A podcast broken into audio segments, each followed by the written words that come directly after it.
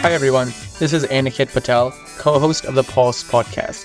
Today's guest is Pablo Pantaleoni, Chief Digital Officer of LifeStance. Prior to joining LifeStance, Pablo led Headspace's digital therapeutic subsidiary, Headspace Health. He also served as the parent company's Vice President of Strategy and New Ventures, leading a team focused on Headspace's global corporate strategy, technology and regulatory strategy, design research, and new ventures. Prior to Headspace, Pablo served as a Senior Director of Health and Venture Design at IDEO, a leading design and innovation consultancy where he led the healthcare portfolio and worked with startups and global corporations alike to develop digital products and services at the intersection of health and other industries, such as mobility, retail, and education. Prior to IDEO, he co founded MedTep, a digital health startup that facilitates lasting behavioral changes by personalizing validated prevention and treatment plans. Pablo co leads the Digital Health Next program at Stanford Biodesign since 2018 where he guides students to start their own businesses in digital health. LifeStance is a mental health care company focused on providing evidence based, medically driven treatment services for children, adolescents, and adults suffering from a variety of mental health issues in an outpatient care setting, both in person and through its digital health telemedicine offering. I hope you enjoy the conversation.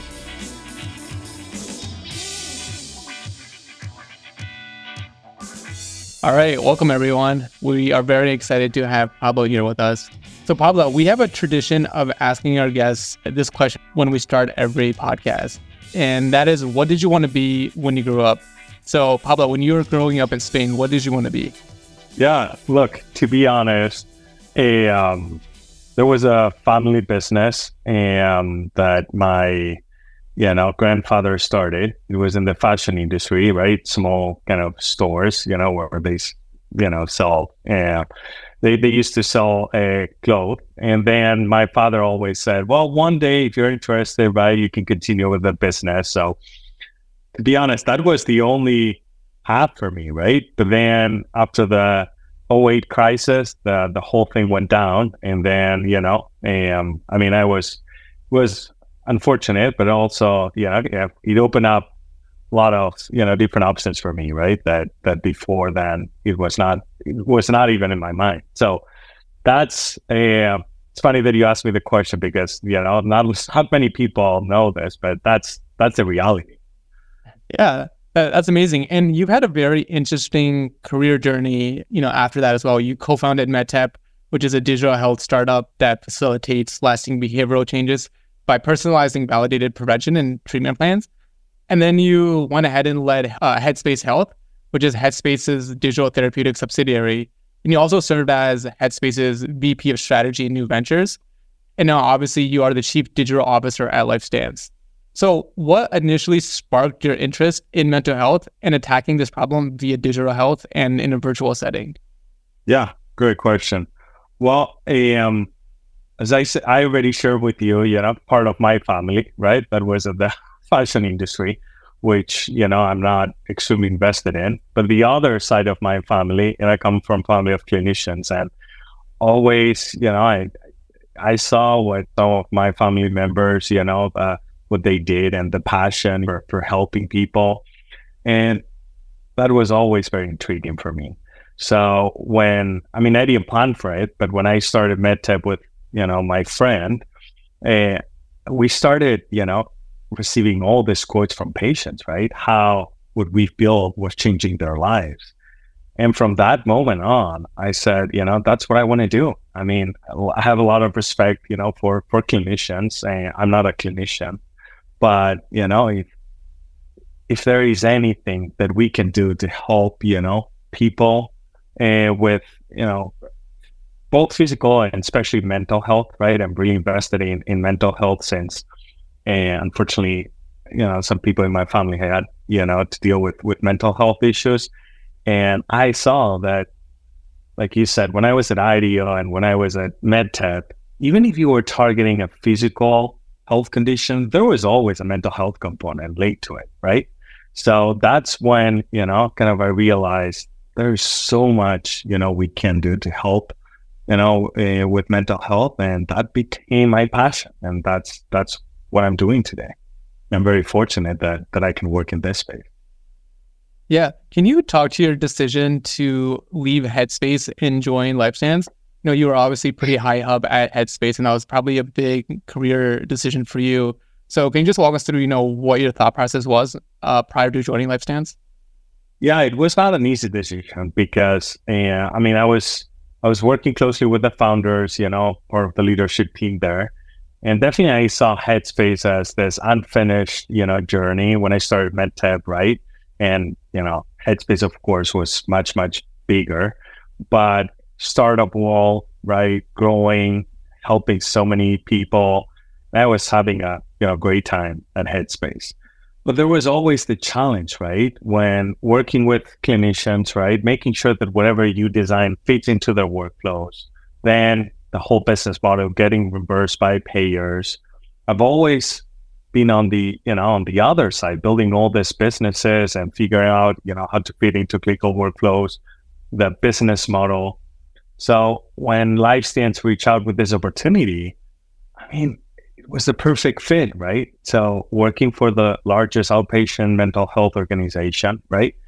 Working very, very closely with clinicians every single day and, you know, having all these big relationships with payers, I thought, well, I think I can I can have a you know kind of a big impact here, right? And and being exposed to you know kind of a a lot of lot of work where you know we could we could definitely have a huge impact in people's lives. So that was very very appealing to me. And then I met with you know the founders, and you know kind of eh, it was it felt like the right thing to do, right? It was not easy, like I said, because you know Headspace was an awesome, you know, kind of part of my career, great relationships that I built there. But LifeStance was kind of a, you know, the perfect opportunity at the perfect time, to be honest.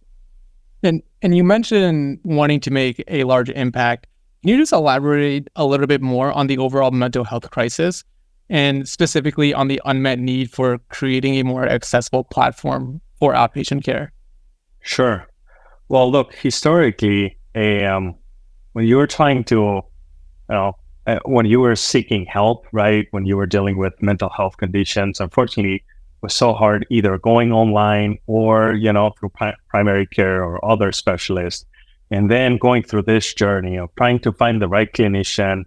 And then, you know, all this long wait times. And then in most cases, you find that they don't accept your insurance, right? It's mostly out of pocket. So what the founders of LifeStance did, which I think is phenomenal, right? With the goal of making mental health more accessible and affordable, right? They created this awesome platform to make sure that, you know, in the the healthcare that we offer, it's affordable and it's accessible. So it's a large platform. We have this big partnerships with, you know, most of the payers in the country. Um, and now the reality, either if you go online or if you go through you know your uh, primary care physician or other specialist, it's pretty straightforward. You know how you can get access to care through LifeStance, and and we have you know awesome clinicians that that work here that you know cover a big spectrum of mental health conditions. Let's keep talking about LifeStance and what makes it truly unique. And you know we can start with the providers and cl- clinicians on your platform. And, you know, I think there's a common understanding that our relationship with our therapist is fundamentally different than any other relationship we have in our life. And the connection you feel with your therapist isn't just a nice to have, it's really one of the most reliable predictors of success in therapy. But we find that matching a therapist to a patient with that proper fit is difficult. So can you talk to, you know, what your novel matching algorithm is and how it works? Yeah, thanks for asking this question because definitely we spent a lot of time uh, figuring out, you know, how we can best serve both patients and clinicians, right? When thinking about a matching algorithm, there are always two parts. And, you know, the reason why clinicians come to LifeStance is because it's a big platform and they can really serve the people that, you know, that they want to serve through this platform. So we need to serve, you know, both sides. And then on the patient side, as you said, look, we with my team we went through this journey of you know trying other platforms go out there go through you know the, the matching process and interviewing also a bunch of patients, LifeStance patients, and you know patients from other platforms. And there was always this sentiment that it's so hard. Some people are, you know, some people are not ready, right? When they go through this journey, some are lost. They don't know exactly what they need. And for the ones who know, you know, what they need, it's a process where, like you said, it's not just about okay, you know, I need to find a clinician that it's, you know, if I want to see it, you know, the clinician in person that lives you know, close to my home, right, accepts my insurance, we and you know, can treat, you know, the the, the, men- the mental health condition that you know I have.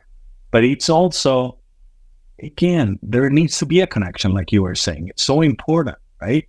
And unfortunately, we saw so many people that go through this first process then it's the wrong matching.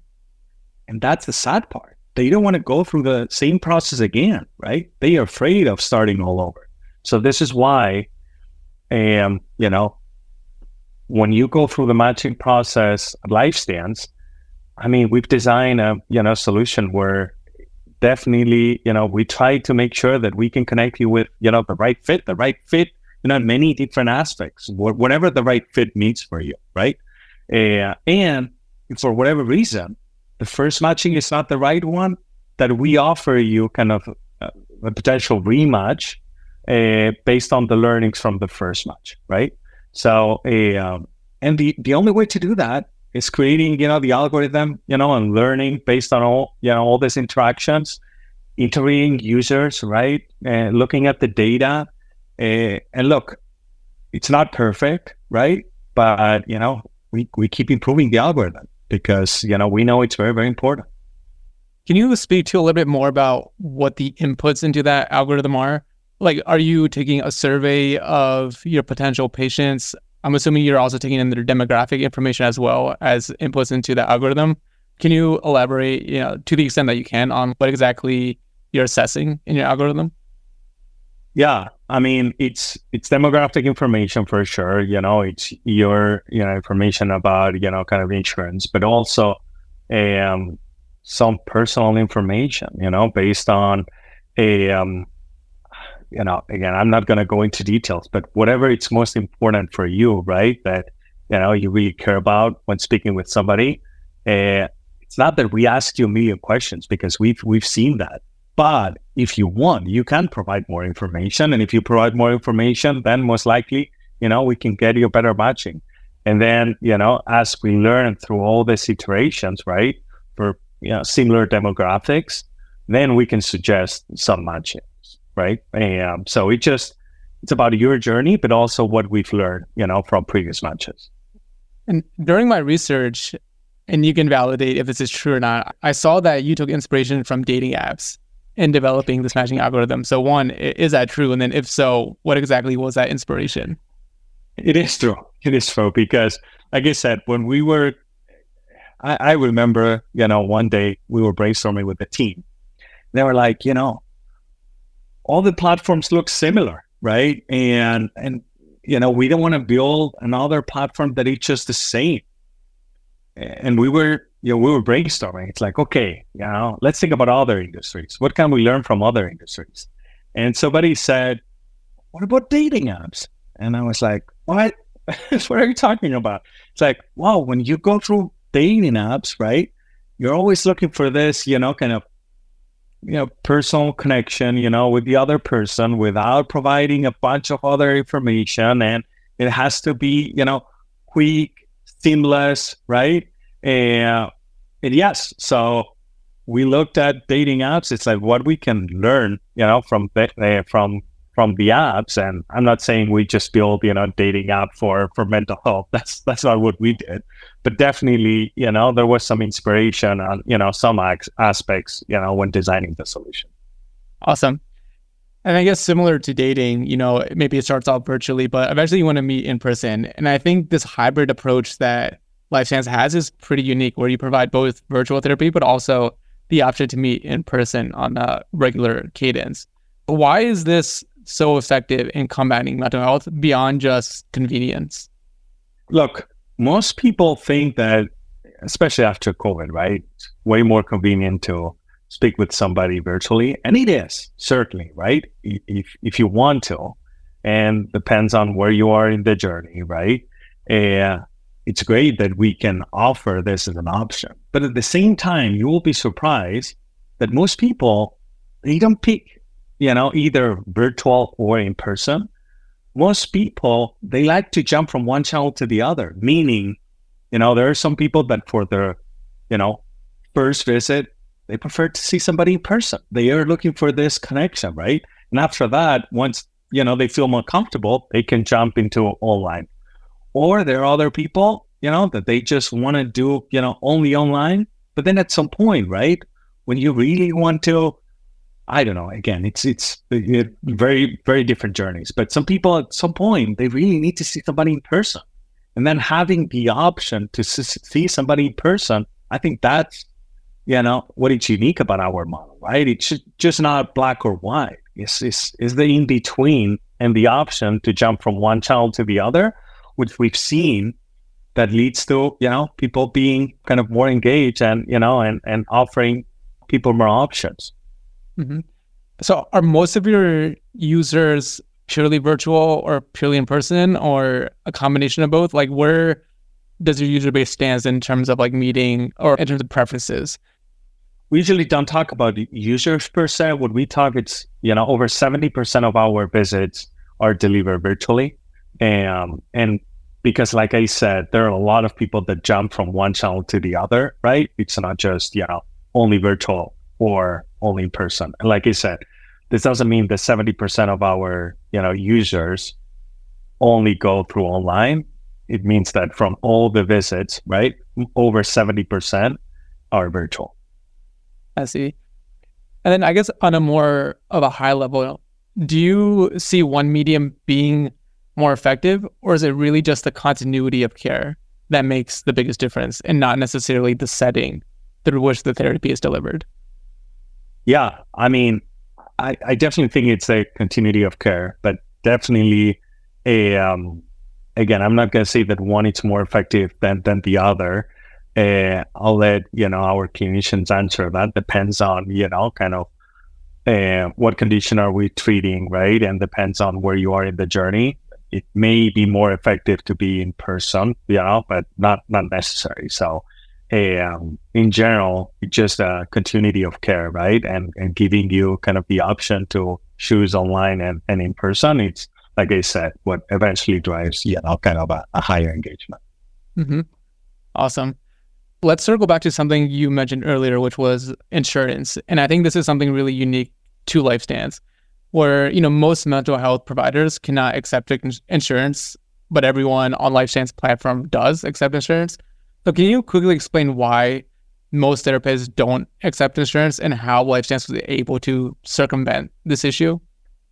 Yeah, like I said, when when we started in 2017, the market was very, very fragmented right? And, and it's hard to negotiate, you know, with all the different payers and if you're not kind of a big platform. There are a lot of, you know, solo practitioners or small practices out there.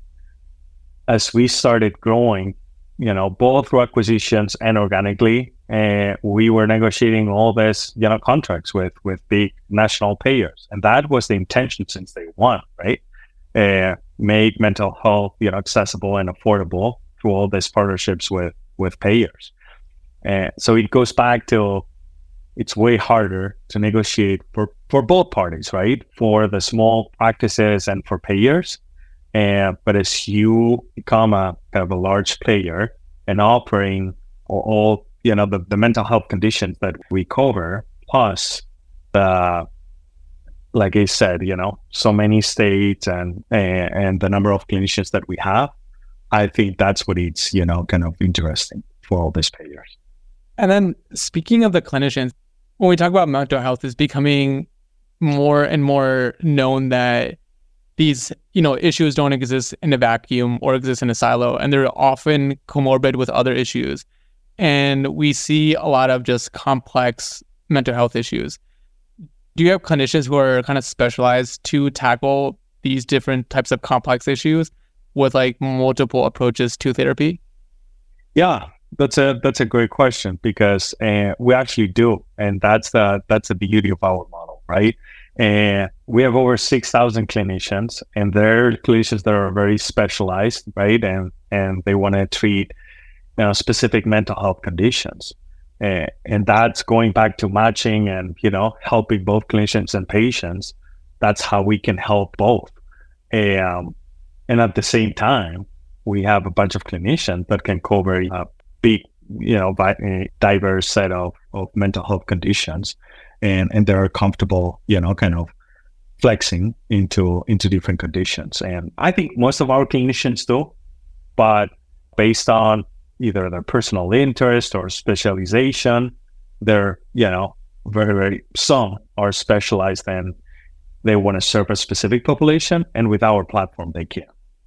You mentioned the number over 6,000 clinicians, and I'm sure that wasn't always the case. Like, what were some of the problems you faced when you were trying to scale? Because one of the biggest issues I think we see in the space today is that there's a shortage of providers and an increasing demand, among other challenges as well. So, like, how do you continue to ensure quality while also growing?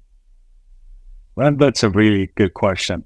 Look, this is a, um, I think one of the things that since day one we've designed, you know, with a, you know, very carefully. It's our, you know, kind of recruiting arm where, you know, we have a, you know, very, very rigorous process, right, on how we select our our clinicians, right? Very thoughtful, not rigorous, very thoughtful process. Sorry. Um, yes, what you just described, it's correct. There is a shortage of clinicians, and you know the the biggest the biggest problem we're trying to solve is, unfortunately, I wish we could help everybody, you know, suffering from mental health conditions. The, the reality is, you know, there is a gap between, you know, supply and demand. And that's where we are trying to, we're trying to help there by creating this, you know, platform where we empower clinicians, right? And empower them with, with the right tools and processes so they can just focus on delivering care. And a lot of clinicians are attracted by by our platform. But what is also unique about LifeStance, right, is the clinicians are, you know, 100% part of the, the platform, right? So in other other platforms, right, they just they may spend a couple hours, you know, this platform or the other, right? We give a lot of flexibility, but you know, most clinicians are are very invested in, in, in the LifeStance platform. Yeah, that's amazing. And one of the outcomes of this supply and demand, you know, inequality is also clinician burnout. Has LifeStance done anything to alleviate some of the burnout that we see in the clinician population? Yeah, I mean, definitely we've seen this, especially after COVID. So, um, like I said, we just try to help clinicians, and you know, however we can from many different angles. So, one, offering the, the right support, the right benefits, and we have peer groups. But on top of this, you know, from a technology standpoint, that's uh, that's my area. We're trying to you know help them with tools, and also they can just focus on what they really want to do, which is help patients versus you know having to deal with the most you know tedious tasks. So that's, I mean, like I said, it's a whole platform, and we're trying to help clinicians however we can from many different angles, technology being one of them. Yeah, and I think that's a great segue into AI. And, you know, there's been a lot of noise in the Gen AI space and just a lot of excitement in AI more broadly speaking. So I guess my question is, you know, what is AI's role in the mental health care space? Not necessarily like LifeStance specifically, just more broadly. I've been working in the space with AI, you know, for, for a few years now. Definitely now it's a very special time. And I think we can leverage AI in many different ways. And uh, some people are thinking about, you know, very exciting, you know, areas. Uh, to be honest, you know, there are areas that maybe are not so appealing or so obvious and can have a huge impact. One specific area, just to you know, share one example is clinician documentation, right? So if we can help, you know, clinicians with all the notes and that that helps a lot because then they can spend more time, as I said, right, delivering care versus you know spending time, you know, in the EHR documenting the session. So this is just one area. There are many, many others, um, but yeah, I'm very excited. You know, definitely now yeah, there are so many opportunities. Yeah, and and I think one of the really exciting opportunities is Gen AI space that we talked about. What are your thoughts on you know having a fully AI driven therapist? Because we see things with ChatGPT and character AI where a user can have like a full on conversation with a chatbot. Do you think we'll, we'll ever get to a point where some of these AI tools can be as effective as a real therapist? Yeah, I'm going to give you my personal opinion. Okay. my personal opinion is we'll always need a human, right? So I think the magic happens where we can, you know, empower clinicians, right? And and definitely, I mean, super excited about what we can do with Gen AI for part of the journey. But at some point, I don't think we can ever completely substitute a, you know, kind of a clinician. It's just a complement. It's a good, you know, kind of the co-pilot concept. That's how I'm thinking about it. It's not just 100% Gen AI to help you with your mental health. I don't know. Maybe. My personal opinion is it's hard for me to to imagine. You know, at least in the in the short term. Yeah. I, I imagine a lot of users would also be hesitant to using a therapist that isn't human. and I imagine there'd be some, you know, some barriers in that sense as well. You know, another way AI has been kind of used in the healthcare spaces to address social determinants of health. So I guess you know, you know, how are you serving those who are typically underserved and ignored by the health system? Like, are you leveraging AI and some of these technologies, or are you doing anything else to kind of address some of these social determinants? Yeah, it's one of the biggest challenges, right, in healthcare.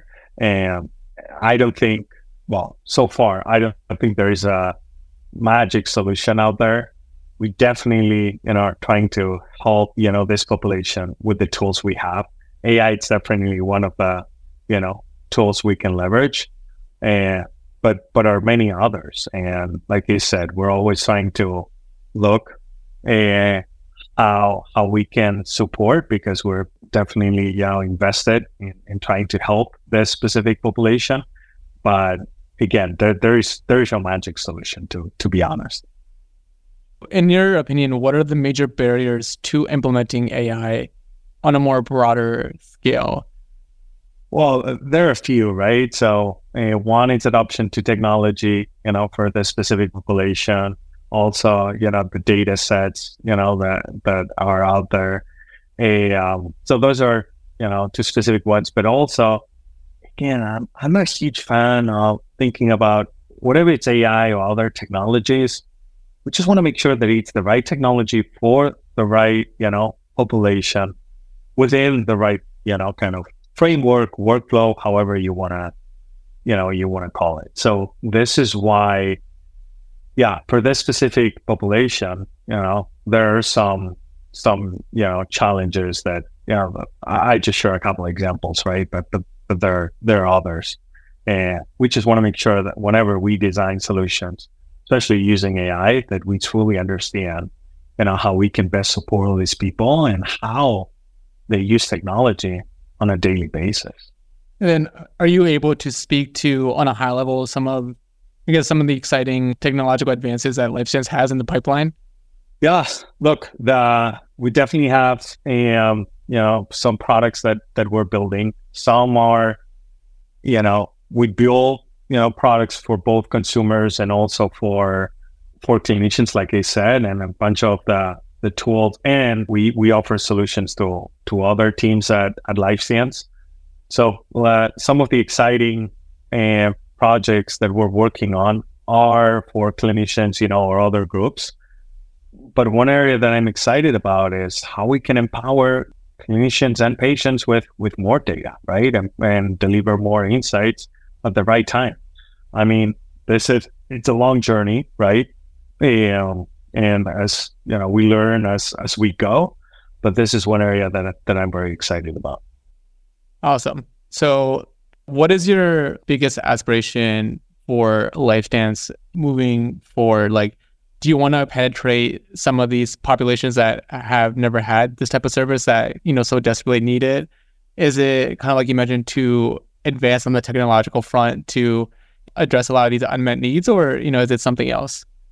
Yeah, look, the, the biggest one for sure, it's just to help all the people that are struggling with mental health conditions, and and today, you know, and unfortunately, we we don't because of uh, like like we were talking right? There there are more people struggling with with mental health conditions that people that can you know help to treat with mental health conditions. So whatever whatever we can do and you know one area it's with technology like i was saying right if we can empower clinicians more so they focus you know they can focus more on you know delivering care versus doing other things this is one area that you know i'm excited about and, you know, maybe I'm a little bit naive, but I think that's how we can help a little bit. And when, when we think about this gap. Uh, but yeah, my, my goal, my personal goal is to help all these people that are suffering from mental health conditions however we can. That's that's the biggest aspiration for sure. And that's amazing. And I think, you know, one of the coolest things on your, you know, long and esteemed resume is that you lead the digital health next program at Stanford Biodesign, where you guide students on starting their own businesses in digital health. So, do you have any advice for our listeners who may be looking to launch their own companies in this area? Yeah. Uh, look, I'm very, very passionate about you know building new products and new businesses in healthcare. There are so many opportunities, mental health, but also in you know in, in other areas, and this is why, um, you know, I I work you know, at Stanford with teams and trying to help them, and also out of, of Stanford. And I always say the same thing. I'm a huge fan, you know, human centered design and really and understand people's needs before you start designing any solutions.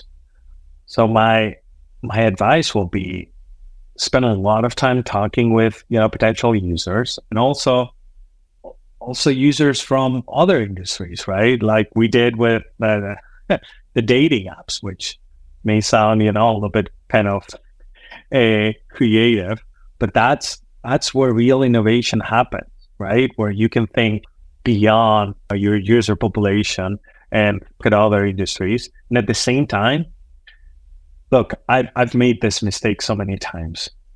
Even if you do all the things right up front, and you have all the right insights, you talk to many people, you have all the right data, you start executing, right? And it's so easy to lose track of, you know, what is the North Star? You know, what, how, why you started building the solution, you know, when when you started. I, I always encourage people to, you know, always point back to the North Star and just do a bunch of check-ins, you know, as as you continue build building your product and your business. Like, okay, are we really and it's look, it's fine to evolve and and pivoting. I think I'm fully supportive of that. But it's always very important to make sure that you know you're solving a real need. That's that's the bottom line. No, that's amazing, and thank you for that advice. You know, I think one of the biggest hesitations for a lot of students going into this space, particularly, you know, in the past few years, is that it seems like it's becoming overcrowded. It seems like there's a lot of you know smaller startups in the space uh, and it could be because of COVID. You know, a few years ago, there was so much money being pumped by VC into the space to, you know, develop a lot of these companies, and a lot of that money has dried out. What do you have to say for students who are interested but are afraid because of this space being overcrowded? Or do you see this overcrowding as a good thing and as a means to drive innovation? Yeah, there are many different players out there. Uh, and the fact that you've raised, you know, money in the past doesn't mean that, you know, you have a, a great business. You have a great potential business, right? Uh, in some cases, and, you if you're early on in the journey. I mean, I'm not talking about more established players, of course. I think what really matters, again, I don't want to, I don't, I don't want to repeat what I just said, but is that you're solving a real problem. That you're not just, you know, kind of onboarding people into your platform, you know, and then you're not helping, you know, these people. So that's the most important part. I'm a huge believer that if you're solving a real problem, if you're adding value, you know, to your users, right? Then, you know, you're going to have a great business at some point. I, I mean, we all know healthcare is slow, right? And, you know, it, there's a challenging business model in some cases, but you're going to end up with good business if you're solving a real problem. That's amazing. And I think that's a great place to end. So, you know, thank you, Pablo, for your time and insights. You know, we're all very excited for LifeStance and also the future of digital health in the mental health space. So thank you so much. Thank you for the opportunity.